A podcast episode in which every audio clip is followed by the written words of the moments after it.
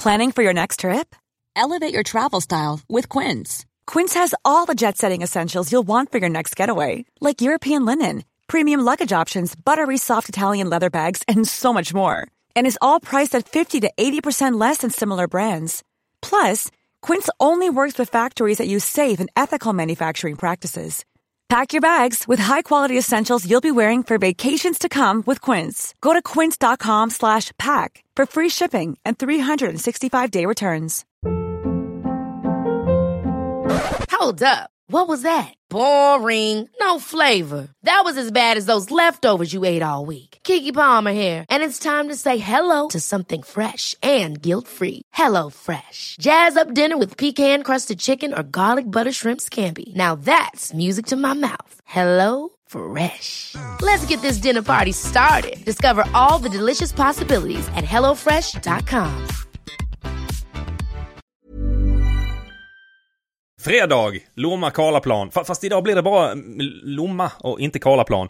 Vi försökte lösa tekniken men, men teknikgudarna var inte med oss. Men den som är med oss i alla fall är International Best-Selling Author, en av Sveriges mest populära föredragshållare, eh, mannen bakom fikabordsuttryck som “du är så typiskt röd” eller eh, “det är min blåa sida som kickar in”. Just nu högaktuell med nya boken Omgiven av motgångar hedersknyffeln, en av de roligaste människorna jag vet. Thomas Eriksson, välkommen! Woo!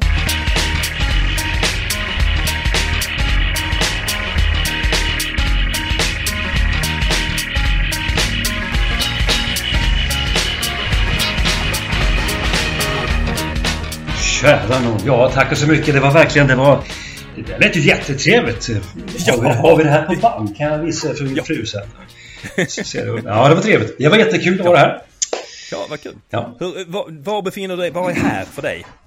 Just nu sitter jag på mitt kontor eh, i centrala Stockholm. Eh, för alla er som är rädda för, eh, för, för smittospridning så kan jag säga att mitt kontor är verkligen mitt. Här finns inte en käft. Det är bara jag bara jag. Oh, hur, hur, och jag tänker så här, hur ser annars coronasituationen ut? Alltså du, du måste ju haft kalender. Jag vet att du var en av de som, som hade mest föredrag. Ja! Alla i, i Sverige i fjol. Det måste ha hänt väldigt mycket i din kalender ja, år, tyvärr. Just det där vet jag inte. Men, men jag, jag vet att um, ja, jag gick från, min kalender gick från 200 till 0 på två veckor. I början på mars började folk ringa och säga, hör du, det händer grejer, du vet inte. Och, så att det, det sa bara blubb. Så sen hips hips fann jag mig nästan pensionerad ett tag där. Oj. Eh, så det var lite snopet, det var lite konstigt men, men ja, man får hitta på andra gör. Så nu kör jag webbinars och onlineföreläsningar för fullt här och eh, har haft förmånen att tala tyska på morgonen. Det var inte så lätt, det var, det var, det var tufft. men, men, du är så duktig på tyska så du klarar det? Ja, jag kunde introducera mig men sen fick jag gå över till engelska. Jag märkte att jag kommer inte att klara det. Det, det, okay, det är för ja. länge sedan. Ja.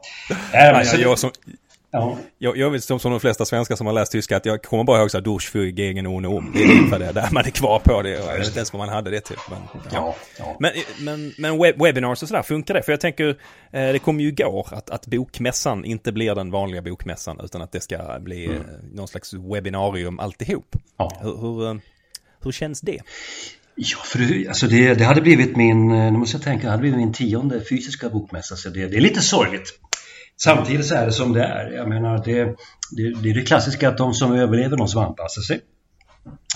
Det finns så många roliga kommentarer på det, att dinosaurierna anpassade sig inte så de dog ut. Bakterierna anpassade sig så de har vi kvar, virusen också.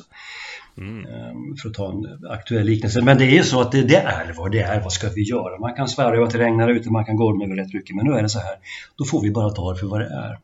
Och sen, mm. jag ska göra lite webinars, lite onlineföreläsningar och så man får kontakt med dem och vi får se hur det blir. Men det är klart, det blir inte som vanligt. Det blir ju inte. Stå på, för mig då, som står på en scen och odlar mitt ego och har tusen personer som lyssnar och ropar och tjoar och skrattar. Det är klart att, det, förutom egoboosten, för det är det definitivt, det ska man inte låtsas som någonting annat. Men, men, men, men, men sen att stå och prata in en, en, en, en kamera och fortfarande vara, förhoppningsvis, kan jag säga då, knack knack, eh, inspirerande och positiv och du vet lättsam fast man får ingen respons, ingen feedback, ingenting. Det är bara, det är bara tomt. Det, klart det är annorlunda. Det, jag har tagit mig ett antal gånger och faktiskt eh, få till känslan om man så säger.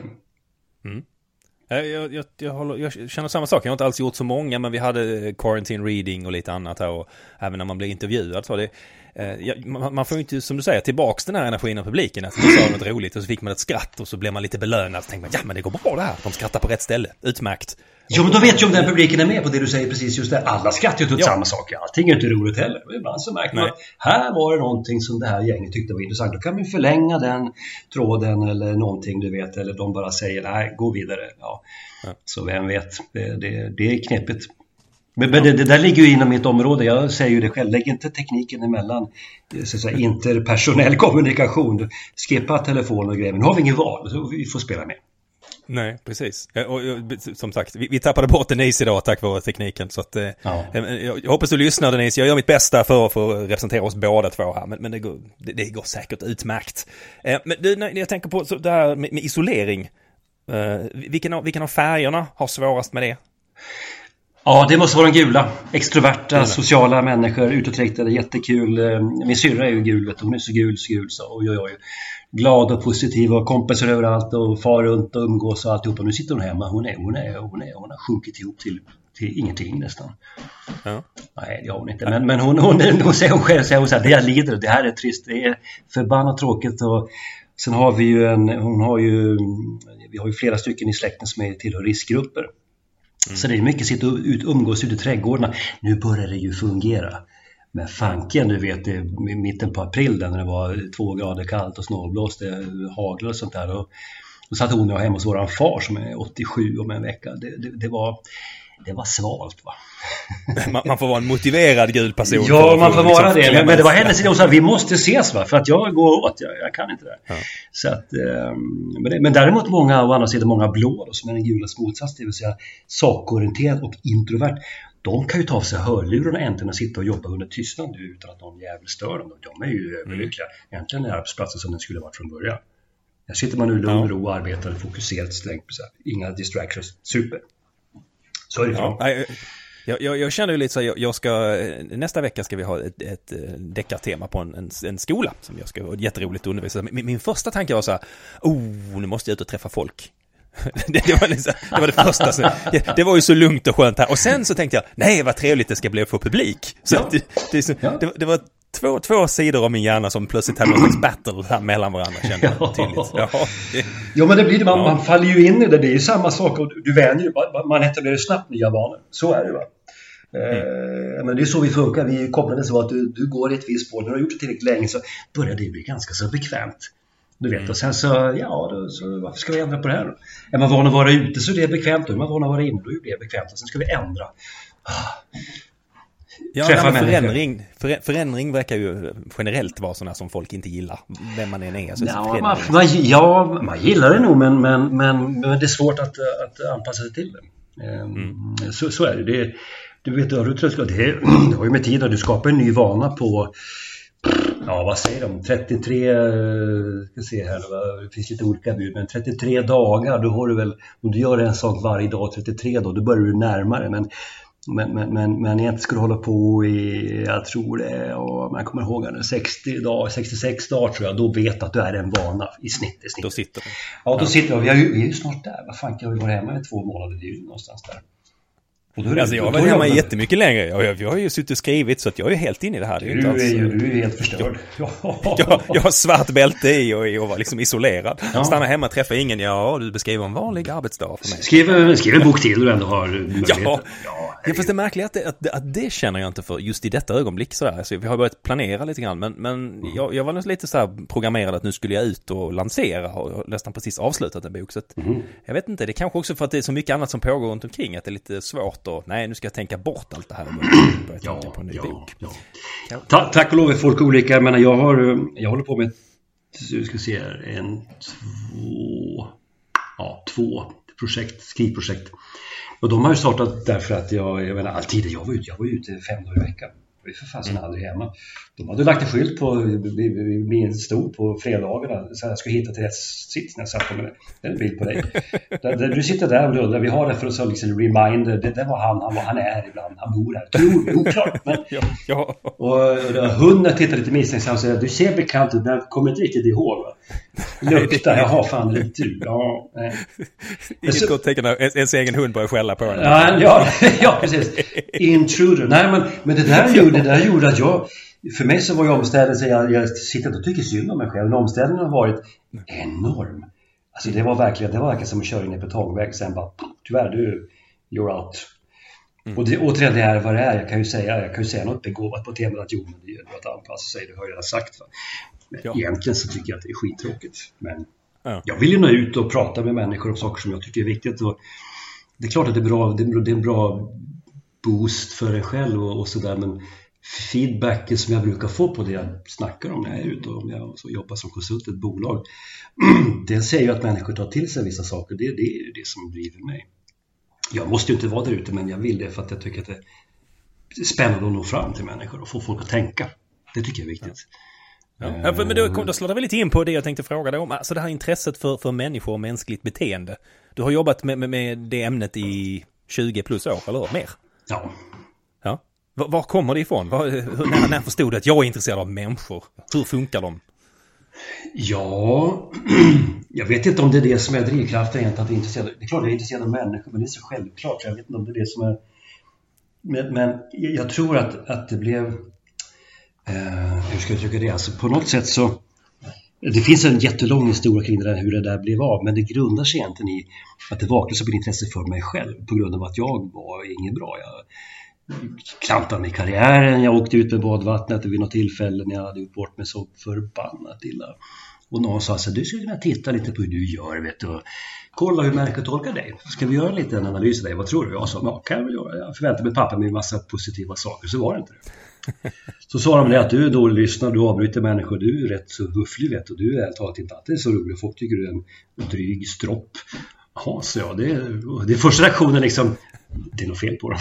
De har inte ja, det, du här... förstått min storhet. Ja. ja, precis. Det är fel på testet. ja, det är fel på, ja, det är fel på testet. Sen så, så, så, jag kommer så ihåg när kvinnan satt mitt emot mig och tittade. Så jag ser vad du tänker, som släpp allt det där. Ja, så jag, jag var jätteung. Jag var ju bara 20, då, 25 var jag. Ja. Vad vet man när man är 25? Man vet rätt mycket, men rätt mycket man inte vet. Det mesta vet man ju inte. Va? Mm, det. Nu är jag dubbelt så gammal så nu vet jag lite mer, men inte allting heller. Men det, det var någonstans där det började. Jag var tvungen att förstå mig själv lite bättre. Då blir det naturligt att titta på, ja men hur funkar alla andra då? Um, så då kom det där liksom in vid rätt unga år ganska naturligt att jag har svårt att möta människor utan att titta lite grann på kroppsspråk och göra några liksom slutsatser.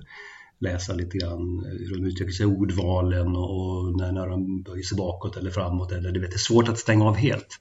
Mm. Faktiskt. Ja. Ja. Ja, men jag, jag, jag tänkte på det här också med, med Alltså vi, vi intresserar oss för varandra som människor, eller intresserar oss, låtsas intressera oss för varandra för, som människor ibland, men, men, men oftast är man kanske mer intresserad av...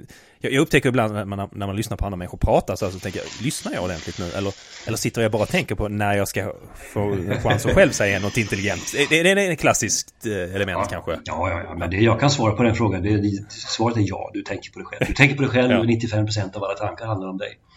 Men det tror jag, det, det, Ja men så är det. Så är det. Det, det är så. Det är inget konstigt. Så gäller det för alla. Även de som säger att de inte gör det. De, de ljuger faktiskt. Eh, men alltså vi är ju självcentrerade. Alla människor har ju ett lätt narcissistiskt drag. Sen är det några av oss som har blivit så civiliserade så att vi gör en ansträngning. Som du, jag menar, det du säger nu, lyssnar jag nu, det är ju, det är ju en värdefull och intelligent reflektion naturligtvis. Det är för att du är medveten om att du kanske inte lyssnar och då är du ju där. Men många de den tanken dyker ju aldrig upp utan de bara går där genom livet och tycker att allting är runt om. Allting är cirklar runt dig själv. Det ligger nog i det mänskliga lynnet rätt mycket tror jag. Ja. Eh, för jag tänkte också på det här med, med corona. Det har ju satt igång en hel del mekanismer hos folk som, som man känner, som, ja. som man inte alltid hade förväntat sig. Visst är det spännande? ja, ja, alltså det här med, med toalettpappret är jag ju fortfarande ohyggligt fascinerad över. Alltså. Ja. Varför, varför vi köper upp. Det är ju inte så att corona har som sidoeffekt, eh, eller biverkning, att, att man får någon slags explosiv diarré. Alltså det finns inga varningstecken för det. Men, men ändå så, så, skulle alla ha det och det blir en sån här masspsykos, det blir tomt på Ica. Max ja, en bal per hus. De måste ju känna sig jättedumma nu de där människorna. Mm. Men det där hade ju inte hänt om inte internet hade befunnits. För var började de hamstra toapapper? Någon i Asien kom på den tanken. Vi hamstrar dasspapper. Det är ju inte så många svenskar som hade kommit på det. Det har inte varit tomt i hyllan här sedan vad fan, sen kriget om ens då alltså. Så hur, hur liksom bara, hur, hur tänkte ni nu? Och så kan ju vi andra göra oss lustiga över det då, men det är klart, det, det är ju rädsla som styr det här. Så egentligen ska man inte vara för dryg heller och säga ja, jag hade aldrig gjort det, för du vet inte hur du hade gjort om du verkligen hade känt dig hotad. Nej. Alltså det, det, är ju inte så. Men när man hamnar i en krissituation så vet man inte hur man agerar. Man kan inte säga helt säkert att jag kommer att göra si, jag kommer att göra så, utan det vet du först när du står där. Jag, jag har blivit bankrånad två gånger. Hotad med, med AK4 och indragen i valvet och sånt där. Inte visste, jag hade gått kurs i krishantering och visste jag tänkte jo, jag kommer göra det här och det. Jag gjorde inte alls det. Jag gjorde egentligen inget, jag bara stod och gick dit de sa åt mig att göra, vilket i och för sig var enligt instruktionen. De, jag trodde ju att jag skulle göra något annat. Va? Men, men, man vet inte det förrän man är där. Det är väl det som är poängen. Det, och då... Ja, jag vet inte. Jag, jag, där, där försöker jag tänka så här att... Ja, jag skrattade också åt dasspappret. Det gjorde jag. Jag tyckte att det var, jag hade massa roliga vitsar på det hela. Mm. Diarré var en av dem. Men, men, men, men, men, samtidigt så... så um, alltså man vet ju inte varför människor gör som det. Vi kan ju inte vad människor har i bagaget och vad som driver något att göra någonting som ser skitknäppt ut. Nej. Vi vet ju inte riktigt om hur folk är fullt man kan ju inte folks historia.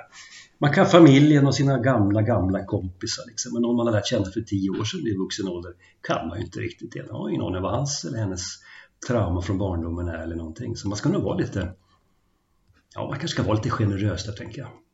Jag kan säga att jag kände bara till att du hade blivit bankrånad en gång. Så, att, så du har redan liksom ut, för det, för det läste jag nämligen i omgivna motgångar, men inte två. Den, den, den var lite ny. Ja. Så att du ser vilken, vilken fördjupning men direkt här bara. Ja, men andra gången reagerade jag inte så mycket. Det, var, det är det som är grejen. Har man, gjort det, man krockat en gång, då är andra krockar inte så farligt. Nej. Det är lite på det temat. Så länge man överlever så, ja. Ja.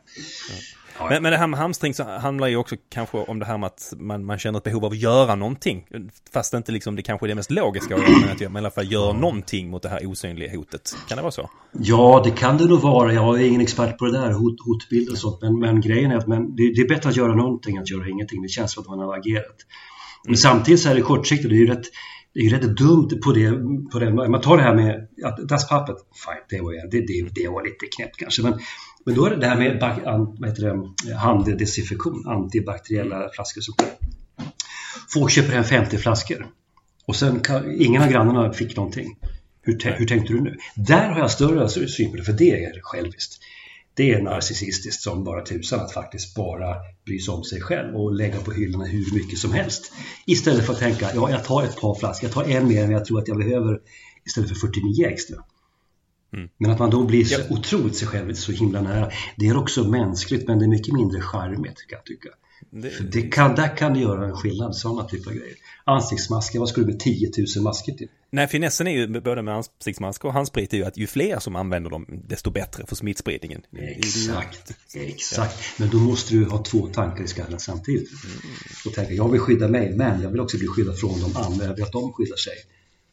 Och även om jag, jag kanske smittsprider. Folk tar på sig masker för att de inte vill bli smittade. Det är ju så, så kul. Det är inte för att de inte ska smitta, men det funkar precis tvärtom. Min fru som är från, hon är utbildad eh, inom sjukvården. Eh, hon, hon säger att du kan minska smittspridandet men hostar de på så får du in den då. Även om du har mask alltså. Däremot hostar du ut så blir det lite kvar i masken. Så det funkar tvärtom mot vad människor tror, men ja, vad vet jag. Ja, det har i alla fall blivit ett stort uppsving för de som gör så här lite coola masker nu. Det är inte de här vita kaffefiltren längre utan nu finns det alla möjliga motiv på. Det är, ja. ja. jag såg någon som hade ett, en, en, ett blad från en uh, isbergssallad var det tror jag. som hade satt det som en mask? Ja, det lagt i snö. Ja, det var lite roligt det där. Ja. De som tar, har masken. Någon som hade, någon som hade vid någon kundtjänst hade klippt ett hål fram på masken för att det var lättare att andas. Ja, jag, jag, jag vet inte. Det, var, det här var sant ja. Ja, det är jag, ja. väl. Eh, hörru du, de, de här böckerna omgiven av, som är en fantastiskt bra, tycker jag, ryggrad för, för titlarna omgiven av idioter och, och psykopater och dåliga chefer och, och motgångar nu senast. Eh, de har ju blivit ohyggligt populära i hela världen. Det, det måste jag få lov att säga utan att du rodnar, för det är ju sant, eller hur? Ja. Ja. Ja. ja. Men vad tror du, vad, vad tror du det är som, som har gjort dem så, alltså, kanske framförallt idioterna då? Vad, vad är det som har gjort det så poppis? Vad är det, vad är det vi gillar med det här? Ja, det är ju det, det som har gjort dem populära är ju samma sak som har gjort dem impopulära och så lite klick ytterst rabiata kritiker, för de finns naturligtvis. Mm. Och det har säkert flera som lyssnar på detta men noterat också. De är inte så många, men de är påfallande högljudda och fantastiskt uthålliga. De är inte så, men det är ju att, att, att, att det är enkelt och lättillgängligt. Jag har ju mm. tagit befintlig kunskap och beskrivit sånt som ju, det, jag har ju inte uppfunnit ett smack av det själv. Jag har ju bara beskrivit existerande fenomen och olika verktyg och sånt där. Sen har jag lagt min vinkling på det naturligtvis och mitt perspektiv, vad jag tycker att man kan göra mer. Men sakmässigt så är det ju gammal kunskap. Men jag tror att det där, när det är lättillgängligt och man kanske får skratta lite grann emellanåt så tror jag att människor orkar igenom det och så upptäcker man att det här var ju rätt så intressant, det här kan jag ju använda. Menar, det, finns ju någon, det finns ju någon studie som säger att de flesta eh, när det gäller facklitteratur, alltså icke-fiction, non-fiction, ja facklitteratur, så läser man de första tre kapitlen, sen, sen kommer de få de flesta inte längre. Jag vet att de som har läst mina böcker har läst hela böcker och det finns de som har läst dem tio gånger också. Det säger någonting om att då, då har man verkligen aha, grepp att där är någonting som jag kan använda. Jag tror att det är själviska motiv som ligger bakom även det. Jag har nytta av det och då läser jag nästa och så läser jag nästa. Men jag tror alltid att människor har varit... Jag får ganska ofta frågan varför small det där nu? Varför vart det nu så populärt att prata om hur man funkar och beteenden och anpassningar och sånt där? Men det intresset tror jag alltid har funnits. Jag tror att människor alltid har varit nyfikna på eh, ja, men hur vi funkar, hur vi interagerar och alla har ju slitit i alla decennier och århundraden med att folk inte fattar vad de säger. Mm. Den här känslan av att vara omgiven av idioter, det kan vi skämta om, men den känslan har vi alla haft någon gång. Här och då. Nu är inte idioterna så många som man kan tro. Jag tror, det finns, jag tror det finns i Sverige 10, kanske 12 riktiga idioter, men de rör sig ganska mycket. Va? Så man springer på dem lite nu och då i alla fall på något vis. så det finns bara så få kvalificerade? Jaha, okej. Okay. ja, vet du, jag hade, Anders, du, jag hade definition på idioter när jag var ung. Ska du höra det? Ja, ja absolut. Ja, de som, de som tycker som jag, det är ju bra människor. Mm. De som inte tycker som jag, det är uppenbart idioter. Det var jätteenkelt att vara ung. ja, visst var det skönt när världen var så här svartvit när man var 19 och bara begrep allt, ja, trodde man. Ja, jag, satt, jag, satt, jag satt, eh, när jag var 19, då satt jag i en bankkassa uppe i Norrbotten tillsammans med en kille som han var 18 och vi sa så här, varför gör ledaren inte så här och så här? Och jag kommer ihåg så väl våra diskussioner det är rätt avancerade, för vi tyckte att vi var smarta, men just att, ni vet, om de bara frågade oss skulle vi tala om hur allting fungerade. Ja, hur tänkte vi där? Ja, vi skrattade. jag har kontakt med honom några gånger per år, vi garvar fortfarande åt det där exemplet. Vi satt och tyckte vi var så smarta men, jag kan fortfarande beundra, ibland, ibland är det de som, som, som tycker att de är det och så, och så är de det. Och så grundar de ett företag när de är 19 och så är de miljardärer när de är 24 och sådär. Så, mm. tänkte, när jag var 24, jag var, jag var inte riktigt, riktigt i det läget. Alltså jag tyckte att jag hade rätt i att, men det hade jag inte. Men de här visade sig ha rätt i någonting. Mm. Blev man lite avundsjuk också, så jävlar vad ja, ja, men, jo, men alltså det är ja. visst, skapa ett företag, omsätta miljarder, ja, det är väl jättebra. Om, om det är det livet går ut på så är det skitbra då. Ja. Då kan man ju bli lite filosofisk och säga när är man framgångsrik? Vilket ju motgångsboken handlar om. Den handlar inte om motgångar så väl som den handlar om framgångar. Men jag, jag vet, jag har ett resonemang som, är, som jag, verkligen, jag verkligen lagt nu svarar jag förmodligen inte på någon fråga eller någonting. Jag pratar fritt ur hjärtat här. Prata på det. Säg, jag ser Anders mejl till mig. Säg vad, vad, fasen du har lust med. Nej, nej, jag fick inte det. ja. Nej, men, men, men, men det är intressant det vad är framgång? När är man framgångsrik och när funkar det? Och var och en har ju en egen definition på det. Någon vill bli miljardär, ja men då skulle det bli det. Det är ju inte min ambition, jag är för gammal för det. Jag skulle få panik om jag var miljardär. Jag skulle vara livrädd för alla jag någonsin tog i hand. liksom, vad har du för baktankar med mig? ja. jag skulle inte våga prata med någon tror jag. Men, men, liksom, eller, eller jag har själv slitit med liksom hur jag ska definiera min egen framgång och den landade i att nå, någonting i stil med att, att, alltså att nå, uppnå någonting som är värt att uppnå samtidigt som man blir någon som är värd att bli. Eh, och jag sliter fortfarande med det där. Ja, det, jag önskar att jag bara tänka på det när jag satt där när jag var 19 och började fundera på det istället för att sitta och muttra vad cheferna gjorde eller inte gjorde. Ja. Men nu har jag kommit på så nu, nu grejer jag med det där och jag hoppas, jag tror att jag är på rätt spår. Jag vill tro det i alla fall. Uppnå något som är värt att uppnå och, och bli någon som är värd att bli. Ja. Det var fint. Ja. Ja, det vet jag inte. Det, men vad, vad, vad säger du? Vad, ja. Du är ju också framgångsrik. Du är ju en eh, extremt firad författare och jättepopulär. Du har skrivit, jag har läst din senaste bok. Superduper. Ja. ja. Nej, men den var jättebra. Det, jag visste det. Jag tyckte, den här, du har ju olika indelningar. Du har skrivit på lite olika sätt. Det här, det här är den stilen jag tycker bäst om, får jag säga. Tack, vad kul. Fick jag säga så? Ja, ja, ja det fick absolut. Och det, de, de flesta läsarna tyckte bäst om den här stilen också. Ja, det, ja. Men och det hänger ju lite på att jag är nyfiken av mig och vill prova. Så kan, kan jag låta så här? Kan jag låta mer som kan jag låta mer som Håkan Nesser? Ja, det är lite... Ja, ja, men det är lite Jag häftigt att våga, våga ändra liksom hur, man, hur man gör det. Men vad, hur skulle du definiera framgång? Vad är framgång? Ja, men jag tyckte du sa det väldigt bra. Men alltså göra någonting som man trivs med och, och framförallt, jag, har ju min hobby som jobb. Det brukar säga, det, det är ju få förunnat att kunna ha det. Det, det, Ja. det är det roligaste jag vet och det har jag som arbete. Jag kan försörja mig på det. Ehm, och sen tycker jag också att det här med att disponera min egen tid. Jag skulle inte vilja tjäna miljarder om det inne- innebar samtidigt att jag hade ingen koll på min egen tid utan jag konstant jobbade. Jag jobbade ju med, för, för många år sedan på, på, på Dell och jag hade skött bland annat säkerheten åt Michael Dell som ägde och startade och skötte hela bolaget. Han flög i sitt privatjet över hela världen och han hade tre assistenter och så. Men hans, hans liv var ett, ett enda pågående arbete utan han hade typ två veckors semester med familjen. Det var vad han hade. Verkligen. Och jag, är- jag är skeptisk om han ens var frånkopplad då.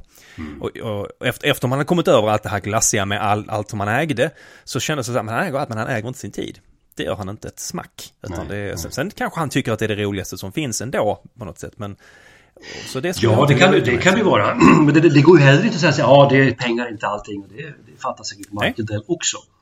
Absolut inte. Ehm, Men, men jag känner så här, när, efter man har betalt för, för liksom mjölken och räkningarna och sådär. Och sen så har man nå- någonting lite över till att göra roliga saker med. Men om man sen, om man har, om jag hade haft tre gånger så mycket över som, som jag har nu, hade jag varit tre gånger så lycklig då? Ja, det hade jag troligen inte varit. Jag hade kanske varit lite, jag kunde göra en resa till, det hade gjort mig kanske lite glad. Men det hade inte stått i, i proportion till intäkten därefter på något sätt. Det finns eh, forskning på det där. Det finns det. Ja, ja, du vet man säger så här, pengar gör en inte lycklig. Det är för det första bullshit. Det är, att folk utan pengar har alltid sagt det. Mina föräldrar att ja, pengar gör ingen lycklig. Jag brukade fråga då när jag var tillräckligt näsvis och säga, hur vet ni det?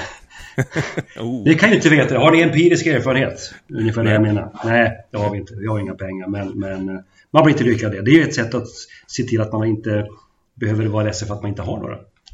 Men det finns forskning som säger så här. Du är, jag menar, pengar kan inte, kan inte köpa lycka. Det är förmodligen sant. Du kan inte köpa lycka med pengar. Men fattigdom kan du inte köpa någonting med. Nej. Då har du problem. Men har du pengar så kan du, jag höll på att säga skriva en check, men det kan du inte heller göra. Men du kan ta fram kortet så löser du ett problem. Du kan köpa nya skor åt dina barn, du kan, mm, du kan hjälpa en uteliggare, du kan skicka pengar till din moster eller din brorsa eller någonting. Du kan göra massa godhjärtade bra saker. Det står ju till och med, det står ju till och med i den heliga skriften så står det att en, en del människor citerar och säger så här, ja det står i Bibeln att pengar, att pengar är, är eh, nu ser jag vad, jag brukar säga, eh, pengar är onda. Det, eh, tror- Roten till allt ont. Ro- Roten till allt ont är pengar, men det står inte alls det. Det står kärleken till pengar är roten till allt ont. Det är det som det står. Därför att pengar är pengar. Du, du kan ha dem, du kan vara utan. Men det finns forskning som säger så här. Du, blir, du är olycklig när du är fattig. Så blir du lite lyckligare när, när din inkomst ökar och ökar och ökar ökar. ökar. Sen når du upp till ungefär, det här var en amerikansk studie, 75 000 dollar, det vill säga i runda slängar tre kvarts miljon kronor. Där är du som lyckligast. Hi, I'm Daniel, founder of Pretty Litter. Cats and cat owners deserve better than any old fashioned litter. That's why I teamed up with scientists and veterinarians to create Pretty Litter. Its innovative crystal formula has superior odor control and weighs up to 80% less than clay litter. Pretty Litter even monitors health by changing colors to help detect early signs of potential illness. It's the world's smartest kitty litter. Go to prettylitter.com and use code ACAST for 20% off your first order and a free cat toy. Terms and conditions apply. See site for details. Hold up. What was that? Boring. No flavor. That was as bad as those leftovers you ate all week. Kiki Palmer here, and it's time to say hello to something fresh and guilt-free. Hello Fresh. Jazz up dinner with pecan-crusted chicken or garlic butter shrimp scampi. Now that's music to my mouth. Hello Fresh. Let's get this dinner party started. Discover all the delicious possibilities at hellofresh.com. Wow. Nice. Yeah. What you're hearing are the sounds of people everywhere putting on Bombas socks, underwear, and t-shirts made from absurdly soft materials that feel like plush clouds. Yeah, that plush. And the best part? For every item you purchase, Bombas donates another to someone facing homelessness. Bombas. Big comfort for everyone. Go to bombas.com slash ACAST and use code ACAST for 20% off your first purchase. That's bombas.com slash ACAST. Code ACAST. Sen stiger inte lycklighetskurvan om du så tjänar en miljon eller 50 miljoner eller 100 miljarder. Då, då, då, då går det neråt igen. Så någonstans där, ja, ja, det här är faktiskt sant. Någonstans där kan man ligga. 750 000 kronor, där någonstans. Då, det, ja. Sen blir du, det, det, det är inte lycka du blir. Du, du, du, du har skapat ett komfortabelt liv för det är en jättebra ja. inkomst. Men det hjälper inte på lyckokontot, då behöver du någonting annat. Ja, alltså intressant. Så där ligger liksom pucken. Där har man optimerat lycka i förhållande till inkomst och sen liksom ja. därefter. Ja, ja, ja för fan. Det finns samma studie pekar på det här med barn också. Du vet, barn blir man ju lycklig av. Sägs det, mm. fast det blir man ju inte. Folk med barn är mycket mindre lyckliga än folk utan barn. är det sant? Det är faktiskt också så här, jo för fan. Det, nej, det är faktiskt sant. Speciellt folk som har små barn, de är riktigt rejält miserabla olyckliga. Så de, det, det, det gjordes en studie bland, bland eh, Törs man säga det här? Kommer det här att gå ut i radion? jag vet inte. Ja, det, det, det, finns, det finns studier, allt det här kan man rota upp ganska enkelt. Det finns på Youtube och sånt där. Men för att ta det väldigt kort. Så det gjordes en studie bland amerikanska hemmafruar och jag säger inte att de lever världens roligaste liv. Det är inte vad jag säger. Men i det fallet så de skurade hellre toaletterna än umgicks med sina små barn som gick i löja. Oj, oj, oj. Det var högre poäng för toalettskurningen. Jag har inte läst bakgrundsdata kring varför de motiverade det på det sättet. Men det var så. Äktenskap blir man lycklig av också. Mm. Eller hur? Man blir lycklig av att gifta ja. sig. Ja. Rätt många blir minst lika lyckliga av att skilja sig. ja, visst, ja. visst är det spännande? ja, det är i och för sig lite, lite mindre förvånande än barnbiten, men ändå. Ja. ja barnbiten är, den är hemsk. Det är fruktansvärt. Ja, det är tur att de är små och söta och gulliga, annars hade man det är därför de är det. Ja, det är därför de är. Ja, men det ser så att det är därför naturen gör små valpar och kattuggar och småbebisar gulliga för att annars så hade ingen orkat bry sig om dem för de är så besvärliga. Nej. Jag älskar mina så, barn, men, men de, de, var lättare att hantera när de blev vuxna än, än när de var små. Det jag erkänner villigt. Jag har sagt det här åt dem också, det här är ingen sensationell grej. De skrattar bara, ja, ja, jag ser. vi, har, vi har hört det där innan. Ja, ja men det, det är jättekul. Vi har alltså kommit fram till att pengar kan köpa lycka, eh, att man är olycklig med barn och att man blir mycket lyckligare när man skiljer sig. Eller minst lika lycklig när man skiljer sig när man gifter sig. Ja, det här är ett bra, jag känner att det här är ett bra avsnitt. Vi har grävt djupt här. ja, men en del har gift sig med fel person, vet du. Så då, då blir det toppen om man slipper det här märknaden. Nej men vad fasen, 52 procent av alla äktenskap spricker. Det har att göra med det är ju inte, inte bara kopplat till pengar och barn. Det är säkert en del av orsakerna. Nej. ja. ja, jag vet ja, inte. Oh. Skämt åsido, jag, jag skojar lite grann. Men, men data finns det, det gör det faktiskt. Det är inget jag hittar inte på. Utan var man är i livet och vilken situation och ja, det beror ju på liksom. Hur, hur ser det ut runt omkring? Vad jämför man sig med? Jag menar, alla vi möter idag har det bättre än sina farföräldrar. Ingen undantagen. Ja. Så alla har anledning att vara rätt nöjda. Även om man inte dansar till jobbet eller var man nu är någonstans så, så hela tiden så, så vi har det bra. Det ser bättre ut i världen nu än vad det gjort någonsin. Fattigdomen har, har sjunkit ihop extremt sedan bara år 2000. Och fattigdomen minskat. Det betyder inte att det inte finns att det saknas fattiga i världen men det är mycket, mycket färre vad vi kanske medvetna om. Där hade ju Hans Rosling rätt. Det finns så mycket goda nyheter kring hur världen ser ut. Varför har vi inte med om det? Nej, de är inte, de är inte så klickvänliga. Ingenting hände fyra gånger. Nej. Det är inget klickbete där. Vet du. Alla mådde Nej. bra i Tyskland. Frankrike mot nya rekord. ah.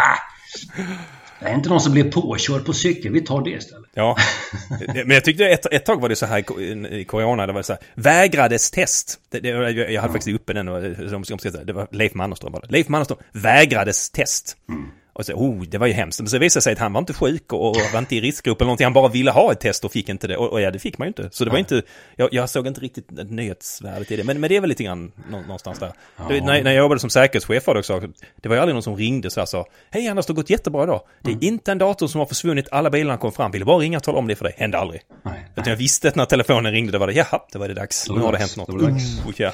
ja vi dras åt det. Men du, på, på, på tal om sådär eh, med data och, och du har ju listat här bland annat i, i nya boken omgiven oh, ja, motgångar mm. som har kommit ut. Du har satt poäng så här på, på saker och ting som är höga. Du satte hö, högt poäng, till exempel att din mamma gick bort var en hög, hög poäng, stor motgång. Ja. Och sen så, så, faller det sen liksom ner här. Mina bokmanus refuseras, 60 poäng då, det faller lite grann här.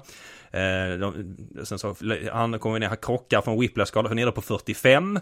Mm. Bankrån är så långt ner som 40. Mm. Och då visste jag inte ens att det var två bankrån som var på 40. Mm. Och sen ända ner på 30 så kommer det att media drev diverse psykologer som, som är arga på den här diskmetoden som, som, som du använder och som, som kommer upp lite emellanåt. Att mm. det, man kan inte bara använda fyra färger och så vidare och så vidare. Mm. Eh, det, det kan ju inte vara så kul när man skriver någonting som folk gillar och så kommer det några som är väldigt, väldigt arga på en.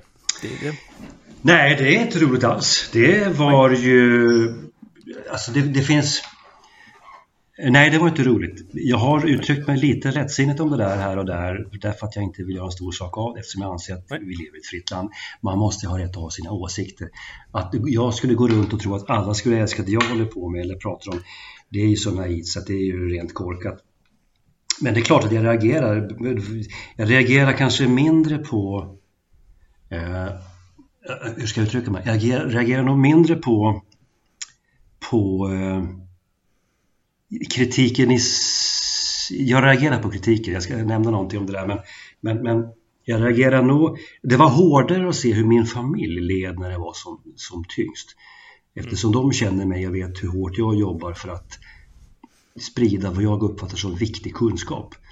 Eh, och hur min fru läste tidningar och mina barn såg frågande ut och, och mina föräldrar, ja min far eh, tyckte det hela var extremt jobbigt för de oroades för min skull. Hur de liksom led av att folk som aldrig har träffat mig aldrig har öppnat någon av mina böcker och heller inte ens har läst vad kritiken faktiskt går ut på ändå uttalar sig kategoriskt om mig och mina moraliska eh, idéer.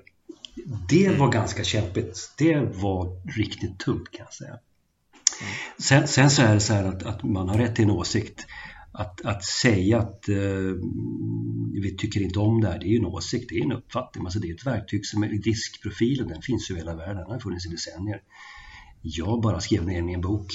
Hade jag sagt så här, boken inleds till och med att den här boken gör inga som helst eh, anspråk på att vara heltänkande gällande någonting. Det till och med står sidan två. Mm. Men det, det, var för liten text. Men, men, men, men, men så liksom det, man, man måste få åsikter, man måste få tycka någonting. Och, och det, det, det, är som det är. Att man har nu gjort av med några böcker och, och de har synts en del. Så då, då, får man räkna med kritik, det tror jag hör till bilden. Jag, jag brukar tänka så här kring det där att när, jag, när jag var yngre så var jag lite naiv kring vissa saker. Jag trodde gott om alla. Det gör jag inte längre. Jag tror inte gott om alla alls. Jag tror inte gott om mig själv alla gånger heller för att jag vet att människor kan vara ganska Ja, vi kan vara ganska monstruösa ibland ärligt talat eh, mot oss själva och mot varandra och så vidare. Människor är ju, är ju, människor är ju rovdjur om vi ska vara lite mm. ja, dramatiska. Men, men liksom, det är ju en sak att vara naiv och tänka att, att eh, ja, ja, nej, men det ska nog bli bra alltihopa. Men sen så får man sig några snytingar. Eh, alltså det, det, finns ju inget ädelt i att vara naiv. Det gör det ju bara lättlurad och lite villigt offer för omständigheterna. Däremot så med åren då, det var inte den här debaclet i media under några månader, det var, det var inte det, det var annat som var högre upp på listan som gjorde att jag själv personligen gick från, eh, vad ska jag säga, från, från naivitet till kanske eh, lite, lite, att jag blev lite mer cynisk. Men ändå måste jag ju fortsätta att agera i världen som det är. Jag måste fortsätta träffa människor. Jag fortsätter att föreläsa och skriva böcker. Medveten om att det kan gå åt helvete också. Någon kan säga att det är en mm. jävla idiot. Inte bara idiot utan en jävla idiot.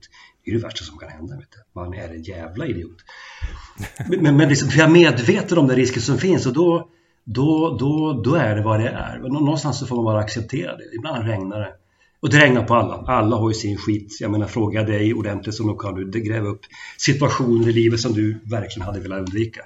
All, alla har vi ju sådana lägen. Det finns ju ingen som kommer undan. Det är ju någonting jag driver i, i den senaste boken också. Att inbilla dig inte att du kommer undan problem det är så naivt så att då, då får du får du bara tänka om alltså. Ja, sen hänger, hänger det också ihop lite grann med att om man lyckas bli fram, framgångsrik, det drar också till sig mer kritik på, på ett eller annat sätt också. Det, det, det kommer man inte ifrån. Det, men böcker blir mycket mer vända och vridna på om man säljer många av dem. Det, det oavsett vilken genre man skriver i, kan man säga. Ja, nej men absolut. Om du skriver deckare och säljer den i fem exemplar. Mm. DN slår ju inte upp Anders Lamottes nya deckare här nu. Vi har köpt fyra av dem och de är skitdåliga. Ja, spekulativt våld och bla bla bla. Nej, nej. Ja, nej, det, det skiter väl de i. Nej, nej, men du har så, så massa, massa böcker och, och, då måste man tycka någonting. Men så är det. Det säger ju Det säger ju alla, det säger ju agenter och alla liksom, vänta till att börja sälja böcker, då skulle du se hur recensionerna ser ut. Ja, det stämmer ju. För väldigt, väldigt många, det är tuffare. Det är det. Mm, och sen har vi några stjärnor. Du är ju en av dem som får fina recensioner fortfarande fast du säljer böcker. ja, ja, oftast ja. Magiskt. Ja, är, ja ibland. Det är jag om man hedrad över din närvaro. ja. Nej, men, men jag ska säga, jag har ju läst eh, om, om idioter. Vi har pratat mycket om den här hemma och, och, och jag läste en del av faktiskt kritiken som riktades mot också. Och, och, och det, det, huvudsaken gick ju mer ut på att det finns andra metoder och det finns mycket och man kan inte bara ha fyra färger och så vidare. Och, och det tänkte jag, men, men det fattar man väl så fort man läser boken. Det, jag läste första sidan, det är väl klart att det här är bara Ja, det står ju ett, ett, ett verktyg. Det står, och dessutom att det är ett verktyg för att man ska förstå att människor är olika. Och det är kanske inte fyra färger, är nog väldigt lite. Det, det, det kan nog finnas så många färger som helst på färgskalan. Men, men framförallt det här att, att, man ska på något sätt inse att människor reagerar olika på, på samma typ av information eller samma typ av besked. Eller så, så, så, kan man få helt olika reaktioner för att folk är, ledningarna är dragna på olika sätt i huvudet. Och för att motivera, motivera en typ av människa så måste man kanske tänka lite så här. Och jag, jag som har jobbat som chef, blir inslängd som chef på ett jobb jag hade nästan ingen chefsutbildning alls. Jag, jag, har gjort, jag kunde inte se den här brittiska The Office första säsong för att jag kände, oh det där har jag gjort och det, oh, det där har jag sagt. Herre att jag önskar att jag hade bara läst liksom, bara, bara fått läsa omgivningen av idioter. Alltså jag har liksom känt på, vem är jag i förhållande till andra människor? Det, det var det jag, jag gillar så, så mycket med den. Jag fattar egentligen inte varför man, man kan bli, och visst man är väldigt upphängd på att det finns den här metoden är mycket, men, men det handlar ju inte om det. Det handlar ju om förståelse för andra människor och förståelse för vem man själv är. Och, och hur kan det vara dåligt att, att den, den stiger. Det, det hade jag kanske lite svårt med den här kritiken. För det är ju det jag gillar det här med, som upprepar jag mig också, men att, att man får reflektera över vem är jag i förhållande till andra människor och hur uppfattas jag av en människa som är så här eller en människa som är så där. Om vi kallar den för röd eller blå eller hund eller 128, det spelar inte så stor roll. Men, mm. men jag kan uppfattas väldigt olika trots att jag tycker att jag är glasklar och tydlig mm. hela tiden. Absolut, väldigt bra sammanfattat. Jag, jag kan bara hålla med. Um, återigen, det är det som är mitt... Alltså jag tycker vad som är viktigt att ha klart för sig, det är ju... Man har ju sina sägningar som man upprepar för sig själv och sen så säger man det till andra och sen när man har sagt det nog många gånger så inser man att, att det, det, det, ligger någonting i det där. Det inte bara låter bra. Men jag brukar säga så här, lyssna på vad människor säger, gör det absolut. Men titta hellre på vad de gör. Mm. Eh, det är lätt att säga de rätta grejerna och det är skitsvårt att göra de rätta grejerna, i alla fall konsekvent över tid. Så det är en sån där grej som jag går på. Men sen har jag också kommit på att det räcker inte bara med att titta på vad de gör. Det är ju det viktiga, men också varför gör de det? Vad är motivet bakom? Och för mig är det där intressant. Min intention med mina böcker, det är ju inte att utbilda människor i... Jag ska inte ge människor 200% i psykologi. Utan jag vill göra människor nyfikna och intresserade och locka in dem i ett ämne. Det är därför böckerna innehåller massa eh, litteraturlistor och sånt där som du kan fortsätta fördjupa. Läs en bok, läs en bok till och en till. Gå på en föreläsning, gå en utbildning, anmäl dig på en, gör vad du vill, men liksom intressera dig för ämnet. För det här är mina ämnen. Välkommen in i den här världen. Liksom. Det är det som är syftet. Att man börjar prata om hur man pratar och vad då använder färger, bokstäver, som du säger, whatever. Så det är ju, det är ju en sak, och då har väl jag inte varit tillräckligt tydlig med att förklara det syftet. Men också de som är förbannade då, vad är deras syfte? De har också ett syfte med det de gör. Naturligtvis. En, en, en rätt kul grej, alltså verktyget i sig, precis som du säger Anders, det spelar ju inte så stor roll. Använd vilket verktyg du vill. Ett verktyg som brukar kastas i ansiktet på mig, det är ju Big Five. Och det är ju också ett alldeles utmärkt verktyg. Det har fem dimensioner istället för fyra. Så det är lite mer fingranulerat. Och det är mer populärt och det är ett jättebra verktyg. Men det var ju det man använde för att manipulera amerikanska presidentvalet eller brexitomröstningen. Så det sitter ju inte, det vet man gjorde ju, man använde ju det för att helt enkelt ta rätt på vad människor stod politiskt. Eh, så det sitter ju inte i verktyget, det sitter ju användaren av verktyget. Det är ju brukaren och hans eller hennes motiv bakom vad de gör med det. Det är det som är intressant, inte vad det står på pappret utan vad du gör av det som står på pappret och, och varför du väljer att bruka det på det ena eller andra sättet. Och det där, där Ja, jag är inte riktigt klar med den tankegången än, men, men, det där tycker jag är rätt så viktigt. Men alltså, för, en kille som på en föreläsning som kom ut med för flera år sedan och sa att jag har läst den här boken Omgivna idioter, intressant, jag, jag vet vem jag är. Eh, kan du ge mig några tips? Hur kan jag nu göra för att utnyttja människor på bästa möjliga sätt med ledning av det här? Och då blir man lite så här stum. Vad, vad, vad, var det? Vad sa du nu för någonting? Det var det som ledde mig in till att skriva om genom psykopater. För jag undrar, men vänta nu, ska du ha det här till att manipulera människor? Mm. Vad, vad är det? Det var inte min intention. Men det blev ju det. Jag gav ju, när jag har lärt människor om du gör sådär mot den personen så kommer du att skada vederbörande, så gör inte så. Men den som vill skada dem kan, ja men då gör jag ju så, då har jag ju, min, då har jag ju fördelar här. Va? Och det är klart, det hade jag kanske inte riktigt tänkt på, där var jag nog lite naiv också. Så då skrev jag om manipulation och så döpte jag den till omgivna psykopater. Och för att förklara manipulation, för att kunna, för att kunna lära människor hur de ska skydda sig mot manipulation så måste jag först visa dem hur manipulation fungerar. är du med? Mm. Och det här blir ju tveeggat naturligtvis.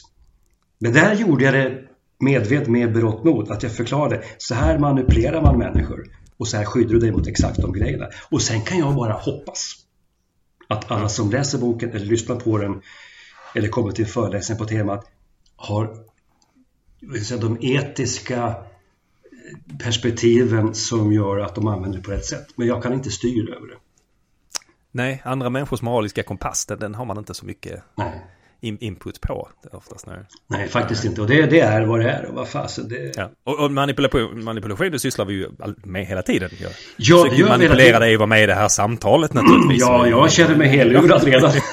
ja, nej, men, nej, men, du skriver en bok om mord, va? Du skriver en bok och sen förklarar du hur de tog livet av den och den. Tänk om de skulle säga, ja, men hur kan du skriva om det här? Det är ju en manual för att mörda människor. Det, men det var det, lite så i krim, krim när, när krimgenren började, var det, var det lite grann sådär, ska man verkligen skriva om det? Är det inte massa tips på mm. brottslighet, hur man blir en smartare brottslighet? Om du skriver om bedrägerier, lär du inte nu folk och... Mm. Jag har också faktiskt fått vara lite ansvarig för det också, du som har varit polis. Mm. Hur kan du skriva om hur man liksom begår ett smart brott? Jag kan tänka om det är någon som, som nu är du med, nästan medgärningsman. Så ja, riktigt så Stämpling till brott här vet du. Ja, ja absolut. Ja, kan, du hör, det blir, för, var ska man dra gränsen liksom? Det, det, kan inte ja. prata om någonting för att någon kan antingen bli kränkt eller, eller, eller ta till sig det och, och begå något, något allvarligt. Ja. Så ibland så kan man ju, man får ju bara lita på att människor kan tänka själva. Alltså. Ja, men, jag upptäckte en jättefin manipulation som min, min redaktör, Matilda, som är oerhört skicklig redaktör, hon, hon, som hon gör lite snyggt med mig. Mm. För när, när, hon vill att jag ska stryka någonting, för att stryka är ju lite känsligt som författare, framförallt om man tycker man har fått till någonting riktigt jäkla jättebra, men, mm. men ibland så håller det ju ändå inte riktigt, eller så har man sagt det förr, eller så, ja. ja. Och, och, och när hon ville att jag skulle stryka så, så skrev hon så här, ja, eh, det här framgår redan så fint längre upp i stycket, skrev hon. Mm, och då blev jag, blev jag jätteglad att jag har, redan, jag har redan uppnått det här målet. Och, och, inte nog med det, jag har uppnått det fint också. Ja, precis. Så det, bara, så, mm. så, så, det här kanske inte behövs. Och då känner man, nej det är klart inte det behövs. Det här har jag redan löst. Jag är ett geni, typ. Så stök jag. ja. Femte gången jag såg, när femte gången jag såg den, den formuleringen, då började jag känna, här. Vänta nu här. Vänta nu här. ja, precis. och, och, nu läser jag så här film och tv-seriemanus. Mm. Och när jag skriver kommentarer så kommer jag på mig själv att skriva, behövs verkligen den här repliken? Det framgår ju så fint lite längre upp. skriver jag då också. så du har gått från den manipulerade till, till, till, till, du har gått från offer till gärningsman. Här. Precis, jag lärde mig någonting på hur liksom, hur, de där knapparna funkade på mig. Ja, ja, vet. Vet, vad de säger till mig? Ta bort den här. Också. ja. Det här är helt meningslöst. Du vet, min första ja. bok som jag gav ut, det var 2011. De skar ner, de tog bort, är du beredd? Mm. Jag skrev en deckare om en kille som jobbade med fyra färger som konsult. Det faktiskt. Ja. Ja, de tog bort 250 sidor. Det, det, är mycket. Kan du få ihop det som är kvar? Titta, jag var, det var som att hela mitt liv var slaget i bara grus och damm. Liksom. Vad, vad har ni gjort? Ja, det var för långt, det var för mycket blöder här. Vet du. Men vi tror på att det är någon historia någonstans här. Kan du vara snäll och försöka? Ja, det var hårt. Det var, det var, det var hårt. Det var ganska långt, men det var, det var, det var riktigt tufft. Det, ja. det, det var illdåd, eller hur? Det var din första? Ja, Bländverk hette den. Illdåd var faktiskt förlåt, nummer två. Ja, är det nummer två, ja, men jag har faktiskt läst dem, ska jag säga. Alltså, har du det? Eh, ja, oh ja. Visst, vi, för vi debuterade ungefär samtidigt du och jag. Gjorde vi det? Ja, ja, ja. Där runt 2010 där. Däromkring. Ja, däromkring. I de, ja de slängarna, ja. ja, ja. Eh, det, brukar sägas också om James, James Elroy, han är ju känd för att han, han skriver väldigt så korthuggen engelska. Mm. Jens Lapidus är ju hårt inspirerad av James Elroy, för mm. han skriver så Och det, det går jag vet inte om det här är sant, men det är en jättebra historia. Att när han lämnade in sitt första manus så sa de, herregud James, det här är 800 effing sidor, det här går inte, du måste stryka X och ta bort det här stycket. Och det vägrade James Elroy, för han är tydligen lite speciell. Så då gjorde han så att han gick in istället för, de sa så här, det här är 800 000 tecken, vi måste ner på 550. Eh, så, så istället, så istället för att stryka hela segment så strök han ord i varenda jävla mening istället. Mm. För att han skulle få ner antalet tecken och där, därav kom den här korthuggna engelska. Jag vet inte om det är sant, men det är en jättebra historia. Det är en jättebra historia och en bra historia förtjänar att berättas. Och, det, det, och är det inte sant så borde det vara sant tycker jag. ja. ja, jag tycker han är svår. Ja, jag tycker han är jobbig att läsa just på grund av det. De är fortfarande lite långa, jag kan hålla med. Du, vet du vad? Nej. Det, det här, det, samtalet går ju fantastiskt bra. Eh, och, men, men vi har fyra, eh, men, vi har fyra frågor som vi försöker ställa alla våra gäster som jag tänkte jag skulle hinna med också. jag kände- Djuplodande, Känner hur jag psykologiska. rättar på ryggen här. Ja. ja, djuplodande, Jag trodde vi var klara med det. och Nu går vi på min favoritdrink. Nu går vi på djupet ja. Den första frågan, den är, den, är, den är tung. Om jag inte vore författare och fick välja vilket jobb som helst, vilket skulle det ha varit då? Trädgårdsmästare. Trädgårdsmästare? Ja. Jag älskar att påta i trädgård. Ja, jag älskar att påta i trädgård. Vi har en... Jag bor ju rätt lantigt. Jag bor ju off, off, off. Jag bor utanför, utanför om man så säger. Så, att, eh, så vi har ett rätt eh, stor trädgård. Eller ja, vi har en stor tomt. Trädgård, det betyder att den är utvecklad och gjort någonting med. Och delvis så. Men jag tycker det är kul. Planera och arrangera och buskar och plantera perenner och byggt en köksträdgård här nu för att bli självförsörjande under krisen. Så tycker jag är kul. Och så ska man ha en båg här, och ska vi låta en ros klättra upp där och det. Jag älskar att gräva och rota liksom. Till som kontrast, jag bara sitter och snackar hela dagarna. Ja. Det är, riktigt kul. Ja. Kan det ha något att göra med liksom att, att man ser, alltså, sy, man gör någonting väldigt synligt med en gång? Sådär. För jag har också lite upptäckt att jag är lite förtjust i trädgårdsarbete. så Ja, ja, man ser resultat bra, bra. på en gång. Ja, vaket, vaket, vaket. Det är exakt, man ser något. Jag har målat ett plank, jag har byggt ett staket, jag har grävt upp en tall. Nej, jag har inte grävt upp en tall. Jag Grävt ner en tall det- kanske, ja precis. Där hade det synts. Mot att eh, jobba som konsult, resultatet kommer tre scener. Nej. Men även att jag är estet. Jag råkar ha en, det som kallas för en estetisk drivkraft. Det vill säga jag tycker om skapandet. Det är det som gjorde att jag började skriva böcker från början. Eh, och det är någon slags konst att inte rycka ogräs kanske inte är en konst, men, men, men det är någon slags konst att måla trädgården, alltså pensla trädgården på något vis och hitta färgkombinationer och flow och göra en, en gång som har en lagom böjning runt här, du vet, och du ser hur jag visar va? Ja. Skapa en bok från ett vitt papper eller en berättelse, det, det, det, det påminner om varandra lite grann i, som idé. Det, det, det, det är lite likt hur tankeprocessen går till. Ah, jag har inte ens tänkt på jag, jag, jag, jag tyckte att jag också gillar trädgård allt mer. Så Ja, också. ja. Jag, jag tänkte att det var en åldersgrej, men det kanske hänger ihop med skrivandet. Ja, Det, det, det är den där skapande grejen tror jag. Och eftersom jag själv nu inte skriver skönlitteratur för tillfället, så, och det, vilket jag saknar för det är egentligen mycket roligare att skriva. Skrivprocessen är roligare än att få sitta och ljuga ihop vad fan som helst. Eh, och då blir trädgårdsarbete ännu viktigare. Faktiskt, känner jag. Men vad bra att du sa, nämnde skrivprocessen, för nästa fråga handlar om den. Aha! DJ-övergång! Ja, jag vet. Nej, Rena radiosporten här. Ja. Eh, skriver du helst för byrålådan eller spurtar du vilt inför deadline? Eh, ja, jag är eh, påfrestande strukturerad för min omgivning. Jag eh, sätter upp... jag- Jag skriver alltid, jag har så här beting varje dag, jag ska skriva så många sidor varje dag. Jag räknar inte tecken inklusive mellanslag, jag räknar antal sidor. Jag är extremt högproducerande, så jag skriver ett helt manus på 30 dagar, då är det 500 sidor långt. Sådär, sitter det där. Och då, och då har jag sagt en deadline, då kommer det vara klart. Och så, jag tror, jag tror inte jag missar en deadline någonsin, tror inte. Nej. Betyder inte att allting går att det är skitbra, att det första utkastet är någonting att ha. Det var så den nyaste boken jag skickade in till förlaget, då kom de tillbaka och sa så här, Ja, det här är ju så fint beskrivet på någon annat ställe, men vi vet inte var. kan du vara snäll och ändra omkring allting? Ja, jag kan göra det. Så. Men liksom, jag, jag är väldigt strukturerad. Och det, ja, Ja. så. Ja, men det är, det, det är det, många av de, de vi har intervjuat hittills, svaren drar lite i den riktningen att de flesta författare är det. För det är ju egentligen matematik. Man inser att det ska göras så här många sidor sammanlagt och så vet man hur många man presterar om dagen eller i veckan och så får man ju backa tills liksom...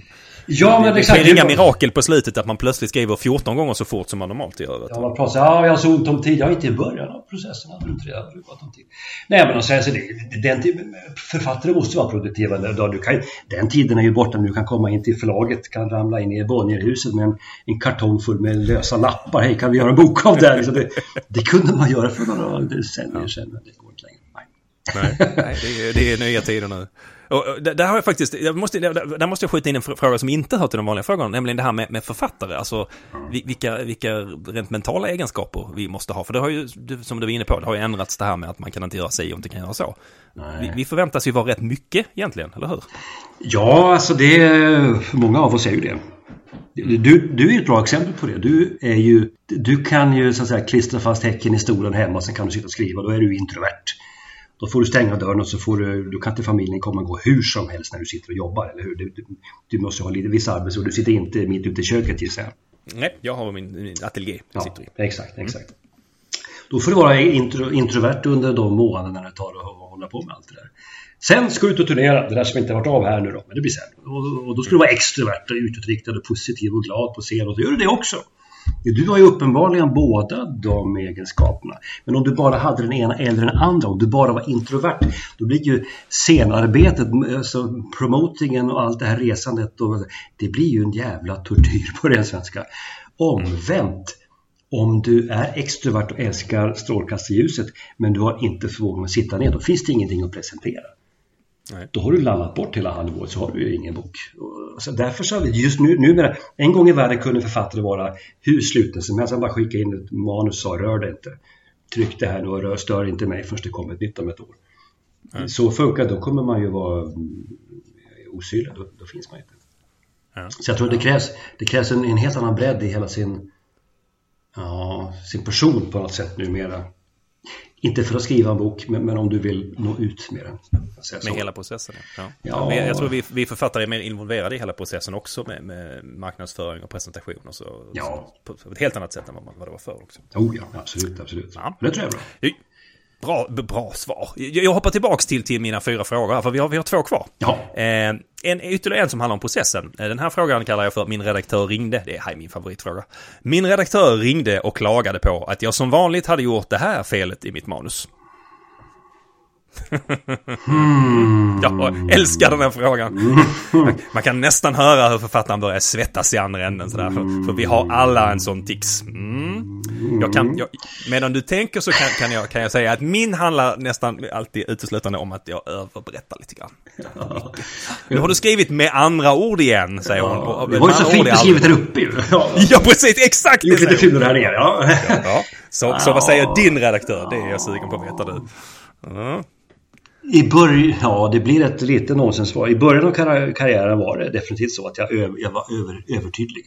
Mm. Att jag kunde beskriva samma sak tre gånger, samma stycke. Men där är jag inte nu råkar jag veta därför det där har jag tränat bort. Har du ett favoritord som du använder för mycket? Ja, ja, ja, brr. Nej, inte det heller. Jag har en favorit. Fast jag tycker att det är en, en favoritfelstavning. Jag skriver Ja. jävlar med DJ. Ja. Det har ingen redaktör någonsin gillat. Ja, men det gör man inte. Jo, men djävulen stavas med DJ brukar jag svara. Ja. Och då måste ju stavas med det. Så ser det dessutom lite mera punch, mera match och sådär. Så vill man ha bara med J och det tycker inte jag om. Jag- påstår att jag har rätt.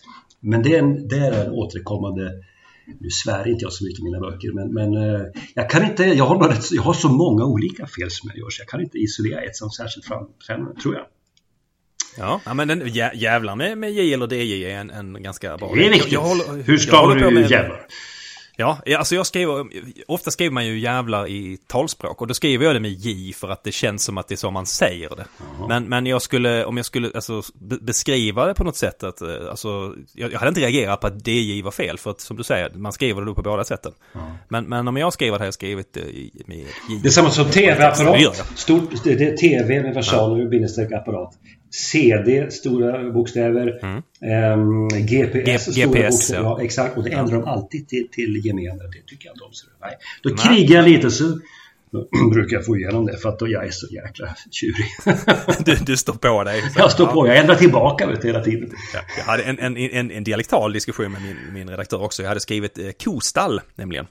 Var hon kom tillbaka, kostall, menar du, menar du laggård? Sa hon. Laggård? Vi säger fan inte laggård i Skåne, det är konstigt. Laggård, det ligger inte rätt i munnen. Laggård, laggård. Så, så jag var tvungen att googla. Och det finns det ju en byggnad på Skansen som heter Skånegården. Och i Skånegården finns en byggnad som heter Kostallet. Och så står det på skylten så här, Kostallet, det heter inte laggård i Skåne, stod det. Så, och jag var så nöjd när jag hittade det. Jag kunde bara skicka tillbaka. Ja, så, aha. Men var Anders, var utspelar sig i boken? Ja, det utspelar sig i Skåne. Så Ja, att, det. och, och, Ja, då, då då låter jag, jag lärde mig av den här processen att jag lät någon som kommer från upp, uppåt landet säga fel. Sådär, liksom, så, och, och alla började så här skruva på sig. Och det, det är väl danskans inflytande tror jag. Att, eh, det heter kustall på danska. Så det är kor och, kor, kor, kostall och hästastall och grisastall. Inte hönsastall, för ja, man stallar ju inte upp höns. Det vet ju alla naturligtvis. Att man inte gör hönshus, heter det då. Eller hönsahus. Då. Prata på det bara. Ja, ja, ja, ja keep, keep going. Ja. Min sista fråga, och det är Ja. så, så bra, eh, det, har lite svårt att fråga dig om, om du bara skrev fackböcker, men du har ju så många strängar på din lyra och har ju skrivit spänning. Så om du nu skulle börja skriva spänning igen, eh, och du får välja på att skriva en scen, och du måste välja mellan de här två. Vill du helst skriva en eh, ångande sexscen eller en blodig seriemördarscen? Mm. Blodig seriemördare, tveklöst. Du gör det? Ja. Varför då? Ja, för det första har jag aldrig gjort och det har jag inga som helst eh, ambitioner att lära mig någonting om. jag vet inte hur man beskriver det. Vet du. det jag, jag, där tillhör jag nog majoriteten att vad, vad jag än för, skulle försöka så hade det sett tuntigt ut. Mm. Jag kan inte erinra mig att jag har skrivit något sånt. Jo, det har jag. Jo, men det var inte så ångande. Det var mest bara, de gick in och så, och så gick de ut igen. Ja. Ungefär det. vad kul det där lät! Nej, De, det, Nej det, det, det, det ska vi ha. Safe card. Ja. Ja. Våld, är svårt att gå fel på, men, men sex Ja, är... det kan man göra, men sex, det, det kan lätt bli töntigt. Och så ska, ska föräldrarna läsa det där, så det blir piss. Ja, nej, nej, bättre att slakta någon bestialiskt än att, att eh, man ska få pippa på sidan. Nej, det vill jag inte ha.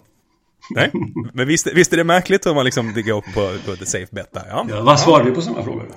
Eh, jag eh, svarade, svarar, kan säga, Engberg som vi hade förra veckan, hon svarade sexscenen. För att hon, hon sa det är svårt. Och jag är nyfiken på det och hon sa ungefär som du att det är ohyggligt svår, lätt att gå fel. Men av det skälet ville hon prova det. För att seriemördarscener hade hon skrivit. Jag drar mer åt ditt håll att jag, jag hade gett mig på seriemördaren just precis för att det är så svårt. Det är ju därför nästan alla författare undviker. Det blir sådär de går omslingade till sovrummet och sen står kapitlet slut, nytt kapitel så vaknar de. Det, det är ju den vanligaste sexscenen, den som inte finns helt enkelt. Ja, ja men de som vill ha sexscener, de, de har, det finns ju andra genrer till det. Så att, ja, Ja, men det finns ju mycket spännande som har dem med men, men just när man får välja så, ja, av det skälet, det är svårt. Det, det, vilken, vilken, vilken svensk författare är bra på att skriva sexscener?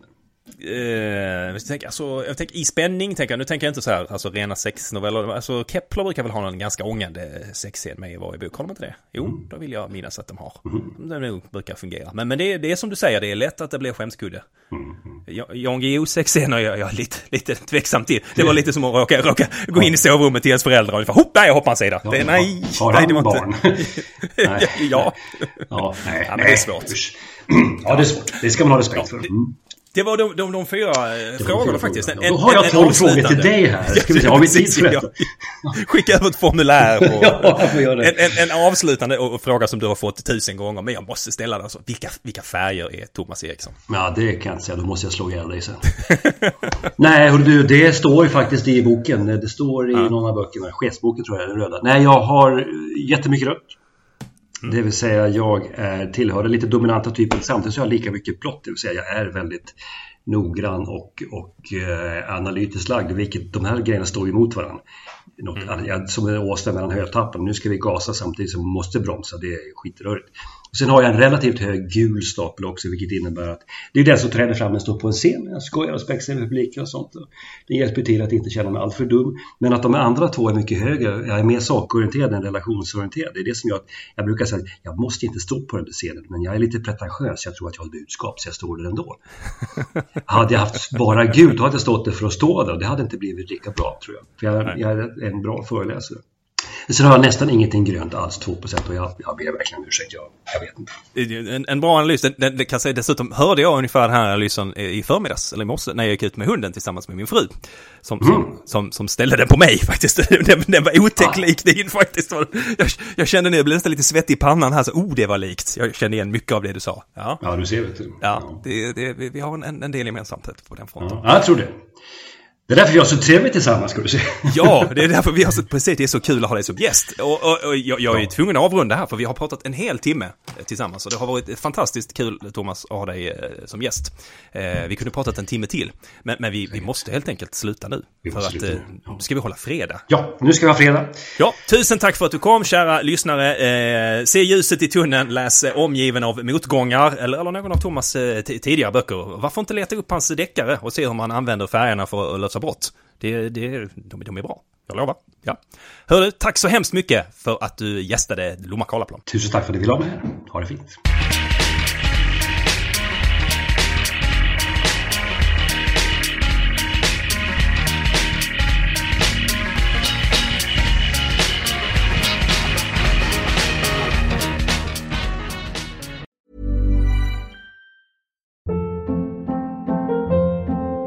Hold up. What was that? Boring. No flavor. That was as bad as those leftovers you ate all week. Kiki Palmer here, and it's time to say hello to something fresh and guilt-free. Hello Fresh. Jazz up dinner with pecan-crusted chicken or garlic butter shrimp scampi. Now that's music to my mouth. Hello Fresh. Let's get this dinner party started. Discover all the delicious possibilities at hellofresh.com. When it comes to your finances, you think you've done it all. You've saved, you've researched, and you've invested all that you can. Now it's time to take those investments to the next level by using the brand behind every great investor, Yahoo Finance. As America's number one finance destination, Yahoo Finance has everything you need whether you're a seasoned trader or just dipping your toes into the market. Join the millions of investors who trust Yahoo Finance to guide them on their financial journey. For comprehensive financial news and analysis, visit yahoofinance.com, the number one financial destination, yahoofinance.com.